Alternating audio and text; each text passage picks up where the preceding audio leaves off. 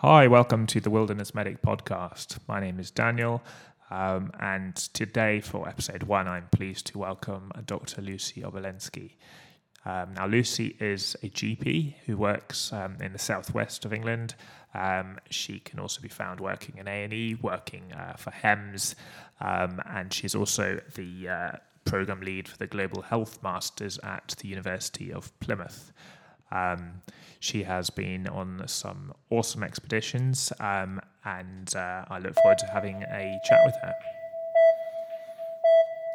Welcome to the Wilderness Medic podcast. Check out our website at www.thewildernessmedic.com. Expedition resources, wilderness medicine blog, So, yeah, thank you. I know you're very busy, so thanks for taking some time out to have a chat. Uh, no problem at all. Thanks for inviting me along, Dan. No, you're very welcome. So, I suppose just to start off, um, how do you manage to do so many different things?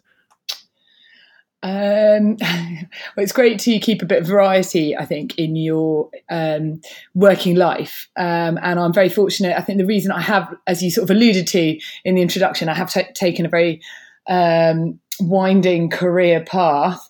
And I did start out in surgery wanting to do orthopedics. Uh, but I think in order to do what I wanted to do, which was quite a bit of expedition medicine and some international and global health, you have to choose a career that's going to fit around that. So I uh, now do general practice and emergency medicine, um, both of which offer sort of flexibility into a working career, um, which is fantastic. So I'm able to do some remote medicine um, and global health work uh, during during my UK time, which is so when I'm not working in the UK, which is perfect. Yes, now that that works quite good, and I think certainly as a GP myself, um, I think that ability to have that you know that flexibility and work more on a sessional basis is certainly really really helpful for that. Um, yeah, I mean, it's not to so you can't do that if you you can't go overseas if you do um, another career. I think you just have to decide what's your priority. Whereas for me, the expedition and the global health was probably more of the priority. And I knew that I wanted to do quite a lot of that rather than just one, perhaps two trips a year. So I don't think, I'm not saying that you can't do it if you, unless you choose um, a more flexible career, but you just have to be more choosy with what you, with what you take up. Sure. Yeah. And, um, so I, I know that you sort of started getting more involved with um, sort of global health things even before medical school. Is that right? Back in sort of the late nineties. Uh, yes, yeah, that's right. Uh, that was probably what really drove me into medical school was just working um, in a in a clinic that was being set up in East Africa, in Kenya, in fact, and sort of living with one of the local nurses there for some time, and really getting to know the communities and seeing the challenges of the health system that the people face there. Um, and I think that was what really drove me to to want to take on my place in medical school. Sure. So was that whilst you were um, sort of at school, was it, or during the holidays? Uh, that how, was how between school and university. Um, I am not the brightest star in the sky, and I wasn't convinced that I was going to manage to get the grades to get into medical school. So I took a year between, uh, just in case I needed to redo uh-huh. any um, any of my A levels. Um, thankfully, I didn't. Oh no, that's that's pessimistic. and, well, luckily, I didn't, and um, and I did manage to get the grades to get in. So it meant that I could. I worked for a bit and then went travelling, um, and where I just oh, okay. kind of by chance fell upon this opportunity, which was yeah, which was fantastic. Yeah, and whereabouts in in uh, Kenya was that then? So that was quite near Mount Kenya, near a place called sort of between Nanyuki and Isiolo. Okay, and are you still in contact with the um, with that program at all? You're still I leave tomorrow that? with my four year old daughter to go and do some ongoing uh-huh. health work there. So yes, oh, very much so. Um, so yeah, we still do a lot of primary care there, but the project has since um, expanded massively. We now have numerous other strands. Uh, set up a charity called Future Health Africa, um, which has many different strands trauma and orthopedics, maternity, quality improvement, nursing training, um, and a community health project as well called Team Talk.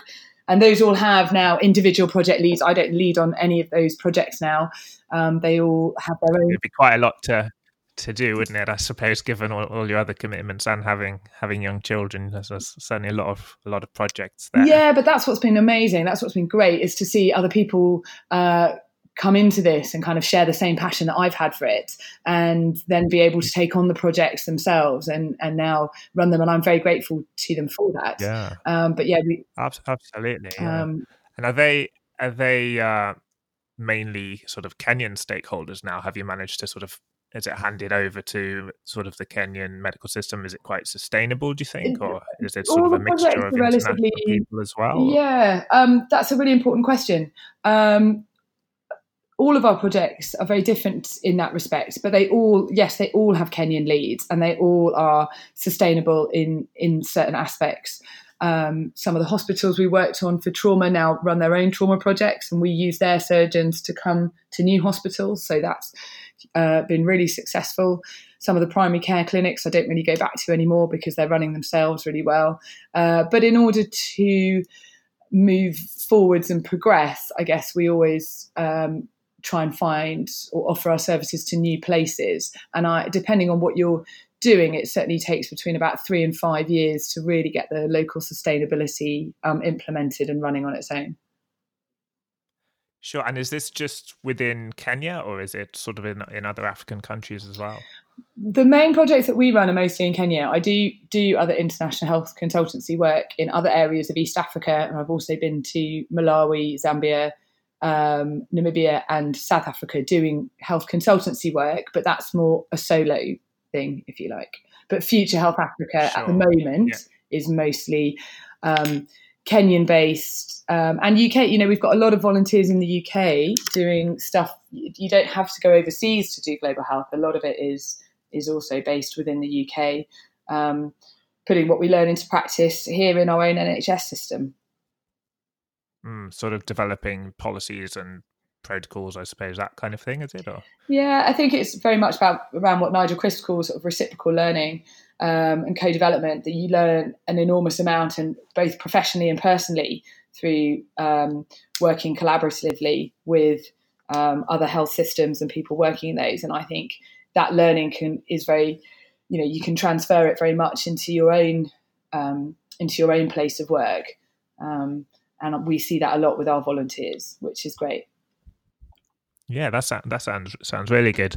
Yeah, speaking of, uh, of Nigel Crisp, I had uh, read briefly sort of the first part of his book, "Turning the World Upside Down," um, as probably advised by yourself actually during um, during the module for for the expedition and, and wilderness medicine diploma up in um, in Glasgow. Mm. Tell me a bit more how you got in involved with sort of that side of things. Because you do a lot of a lot of teaching as well, don't you? Um, yeah, that was probably how I first got into expedition medicine. I'm very grateful to a friend and, and mentor of mine, um, John Dallimore. Um, and James Moore as well, but John particularly. John was a um, a doctor at the BRI at the time that I was training as a medical student and did a lot of this expedition medicine and taught for a company um, wilderness medical training before he went on to set up the diploma in Glasgow, the one that you did. Um, mm, yeah. And I think as a medical student, he encouraged me to come on the course, which I did. Um, and then he invited me back to teach on the um, where on the advanced um, first aid courses that they were teaching to expedition leaders um, and other lay oh, people. Okay. So I taught on that for a bit and then went on to teach on the medics course once I'd gained a bit more experience. So again, I think it's like all these things, I now try and give as many opportunities as I can to medical students or junior doctors coming through because I was really lucky to be given those chances by people when I was trying to get into it. Um, so that was how I got into the teaching side of things. And then, of course, when you're teaching, it was it was actually through teaching um, at the Royal Geographic Society um, on one of the expedition mm. leaders courses um, that I met one of the producers who went on then to produce Planet Earth and asked me to come back to do that as a medic. So, like all these things, it's kind of like, you, you know, one opportunity leads to the next, doesn't it? Absolutely, I suppose, and each each thing you do opens new doors, doesn't it? Gives you new contacts and and and opportunities. Yes. Um, so, what I suppose, what sort of advice do you have for junior doctors, um, sort of medical students coming to the end of medical school about sort of getting involved and sort of getting more experience? Um, I think two bits of advice really that I would have is the first on the expedition side is is just go out there and get looking for it and say yes to any opportunity that comes your way. Um, you know, really get involved, go on a few courses, meet some people, um, and don't be afraid to to step up and just and go. Um, I I'm the senior medical advisor for British Exploring Society, and they're a fantastic organisation because they mm. take both junior and senior medics. So if you're a bit nervous about your first trip, you could go as a junior medic, or if you don't have that much experience yet, you could go as a as a junior medic and then kind of be mentored by the senior medic on the trip. There's not many expeditions that I know of that offer two two medic places per expedition. Sure. Um, yes, certainly uh, having been to Canada in in the summer with British Exploring, I yeah, I'd agree. I'd highly recommend recommend them as an organisation, and they also go to quite a lot of exciting places that not all other expedition companies necessarily go to as well. So, yeah, that was it's a great a great organisation. Yeah, they do. They really they take obviously their sort of safety side really seriously, but not at the expense of compromising a, a real expedition, and I think that's great. Yeah, they sort of try and go down back to basics a little bit, don't they? And um, I suppose rather than every year going to the same the same place, they try and mix it up a bit, vary it, and uh, certainly the bit I liked about it was the way in which it focuses more on young people and, and youth development yeah. alongside obviously the traveling side of things and the scenery is all is all amazing as well but it's very nice to see the way in which um, it's also benefiting so many sort of of the participants, I suppose. Yes, exactly. Yeah, no, that it was it was brilliant. And I think my, my second piece of advice to medics coming through would be to really really get stuck in with the clinical skills as well. Um, make sure that you've done an A and E job or two, and make sure that you've um, if you're not getting the skills that you think you'll need to, to go and ask the probably the, the nurses or the ANPs who work in the department say, you know, can you show me how to suture really well? Can you show me how to put on a splint and a back slab and um, and all these things? Because I think it's all very well having the expedition experience, but you you need to have your clinical skills really at your fingertips and be confident in those. And I had um, I was faced with that very much. Actually, on it was on a British exploring trip, in fact, when um, I had a young 16 year old who just out of nowhere dropped like a stone with altitude sickness, and I think he had HACE just below 6,000 meters, and it was freezing cold, gusting 50 mile an hour winds. Everyone had altitude sickness, and suddenly you've got to fiddle around trying to get lines in, trying to open bottles of Dex. Um, and even for me, and I thought I was pretty confident and competent with simple things like that, but it really challenged me. And I think that made me realize that you have to be doing those those core clinical skills um, regularly, so that when you're challenged to do things like that in in those kind of environments, um, you're able to. So.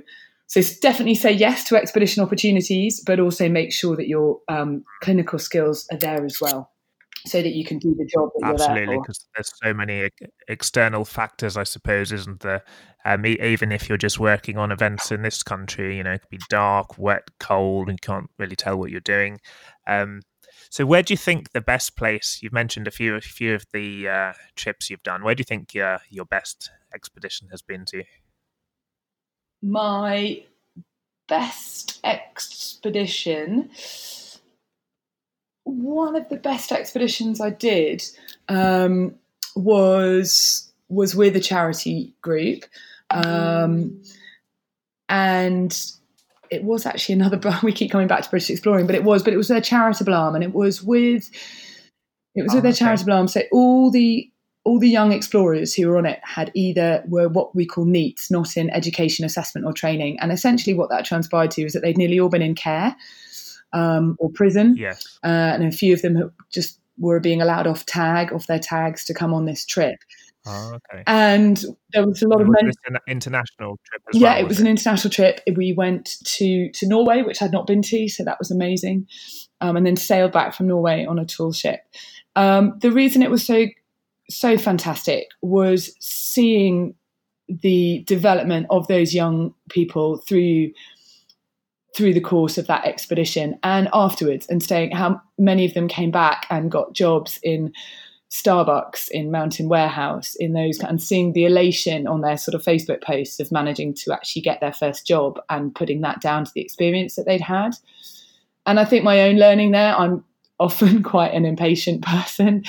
Um, and okay. I learned a huge amount from um, our expedition leader, Tom Abbey, was phenomenal on that trip, as were all the other mentors, and watching how they either pushed or supported or comforted the, the, the YEs through that trip, and they knew they knew what to do yes, and when to just, do it. Just to clarify, YEs is the young explorers. just um, the young the young explorers. Yeah. yeah, and I think I think for me, it just I just took a huge amount back from that into my own working environment, into how I talk to patients, and Mm. I think it made me, to be honest, I just think it made me a better person and a better doctor. That entire trip, it was, it was. It sounds, it's uh, it sounds very, very powerful. I mean, certainly, if you have, you know, if you're coming from a slightly disadvantaged background, or if you maybe do have a mental health condition, you know, going to to Norway or to the to the middle of nowhere to a wilderness environment is. I mean, it's a challenge for, for a lot of people, even if you've done something like that before. So I think it's uh, it's a great achievement for for for people going out and doing these things. Um, and that sounds like that's been reflected in in some of the outcomes as well. So that, that's that's really good to hear. Yeah don't get me wrong it was like like many expeditions um, which i would say probably all my trips to the jungle include this it was challenging at the time. But when you come back and reflect on it you realize how good it was Yes. Well, that leads me quite nicely on to to my next question, which was going to be, I suppose, what is the worst trip or the trip where you think actually this you know hasn't gone to plan. It's just not been what it was sort of supposed to be i, I guess. Um, yeah and i think i've answered that without doubt a jungle trip. I think my duty to the jungle yeah. is done. Uh, some people love it. It's just not really for me uh, I've done three jungle oh, okay. expeditions now, and I think I think I'm probably going to draw a line under it now. Um, the other, it wasn't only challenging because of the environment. Um, I can cope with jungle. We also had a real challenge in that one of the leaders, um, and I can probably I can talk about this now. Uh, it's been so long since the event, uh, but one of the leaders had a mental health condition that wasn't diagnosed, wasn't, well, they oh, right. stopped taking their, their mental health medication and they didn't disclose it. And non disclosure is a huge problem, both in yeah. uh, participants and, as I hadn't expected, but and in leaders. Um, mm, and yeah. they deteriorated quite rapidly on that trip. And it made, it made right. it a really uh, very, very challenging trip. But it, again, you know, once you've got back and everyone is safe and sound at home, you know, reflecting on it, I think we all learned we all learned a lot from it. Yes, and, and I suppose a lot comes down. Obviously, we focused on sort of the dynamics between maybe participants and and medics, but a lot of it also comes down, as you said, to how your expedition leader is, or the rest of the the leadership team, doesn't it? Exactly, exactly. And I I've been fortunate. Um, I've worked with some great leaders, um, many of whom I keep up to date with now but yeah, I have had a few expeditions where the leaders have been uh, difficult, challenging, or not what I'd expected, and um, and that's you know that's part of the rich pageant of expedition medicine and of life, and you have to work out how you're going to. Yeah, and I and I guess it's it's the same in in the NHS or any any walk of life, isn't it? Different personality types, and um, I suppose it's part of of your own personal development. Uh, speaking from my own experience as well, and it's um, it's as part of the experience, I guess. And it's, it, as you say, looking back on it, it's always yeah, it doesn't seem as bad as it as it was maybe at the time. Yes, yeah, exactly. So we've established that the jungle is a bit like Marmite. Mm-hmm. Um, you're staying away from it maybe for a bit, but so what do you reckon your favourite wilderness environment is? I'm quite lucky. I don't tend to get bad altitude sickness, so I think altitude is probably my my favourite location, somewhere high. Um, I do love the Himalayas. Um, I've had some great fun on the polar expeditions there as well, so I like that. But pro- probably cold and high is, is is where I'm happiest. Yeah, I suppose there's not as much stuff that can eat you. Yes, yeah, there is there is that um, exactly.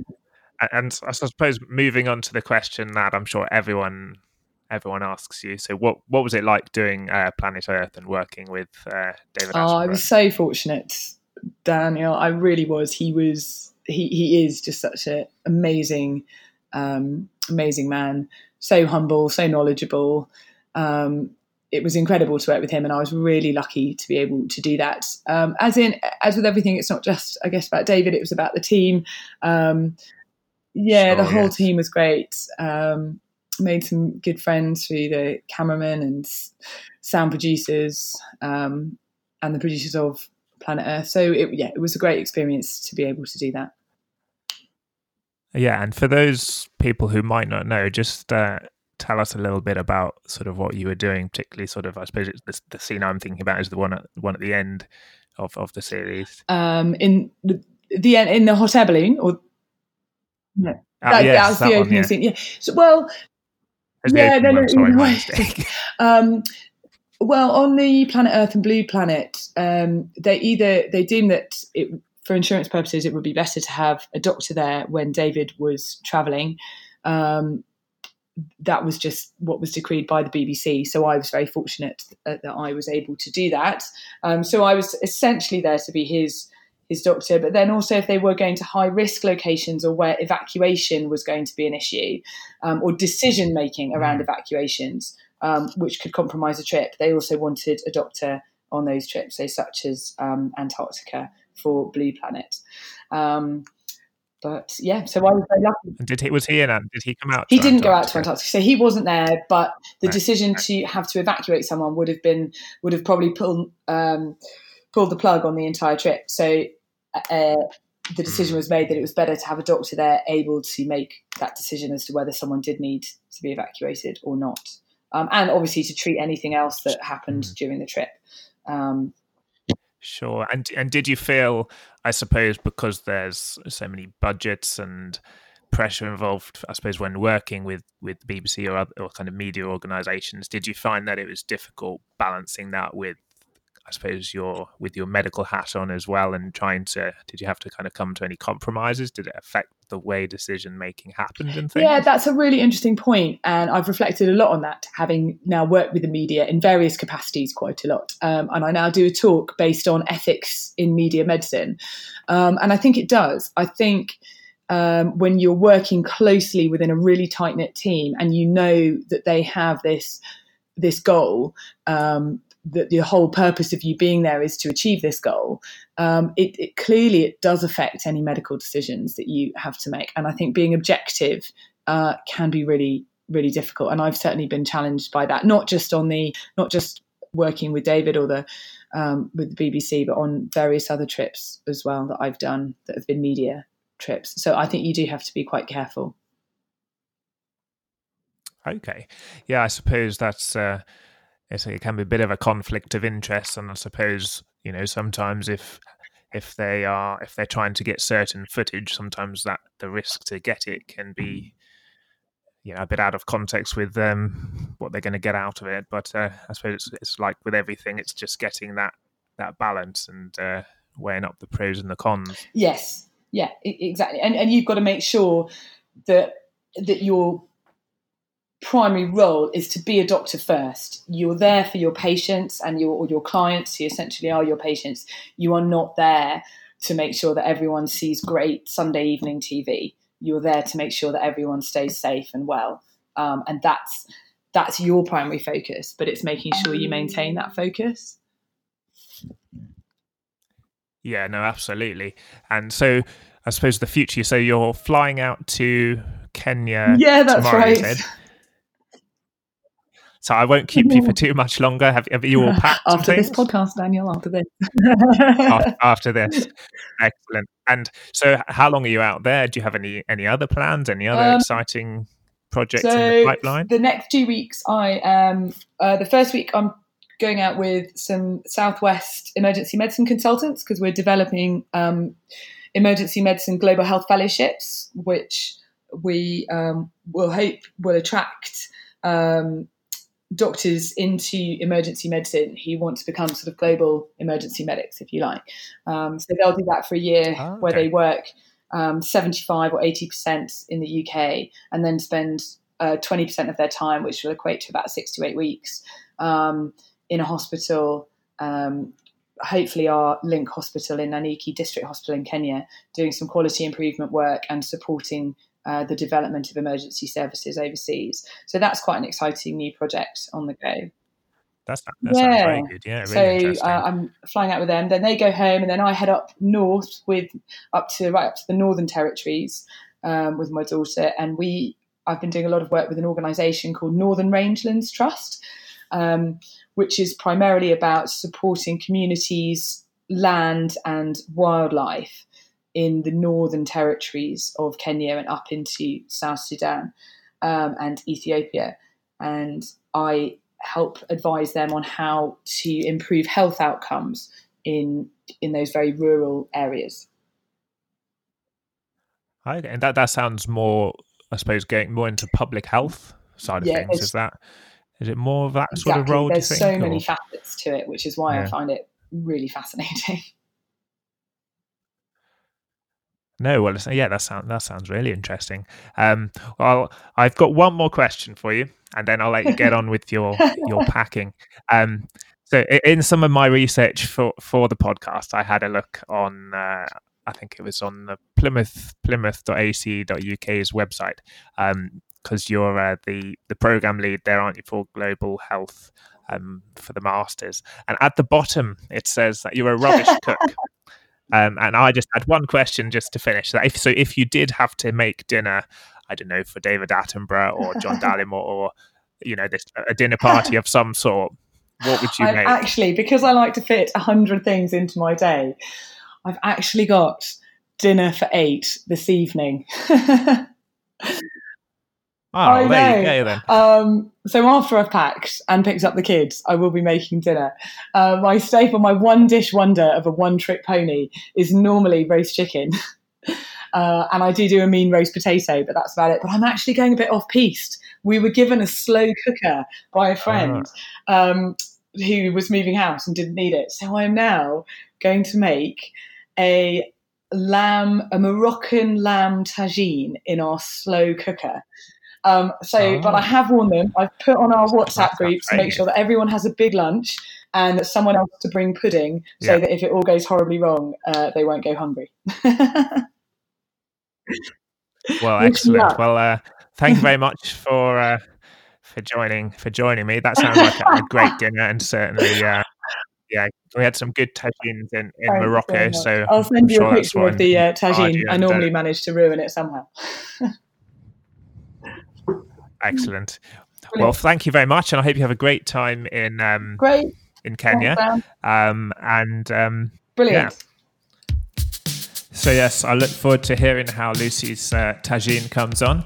Um, if you're interested in any of the topics uh, discussed in the uh, podcast, please look on our website www.thewildernessmedic.com, and uh, there will be some links to the masters and some of the charities and projects that Lucy is involved in. If you've liked this podcast, please consider subscribing. Um, uh, we also have a blog on, on the website as well. And if you are interested in contributing or being a guest on our podcast, please uh, contact us on contact.thewildernessmedic at gmail.com. You can also follow us on Instagram and Facebook at The Wilderness Medic or on Twitter at Wilderness Med UK. Until next time, take care.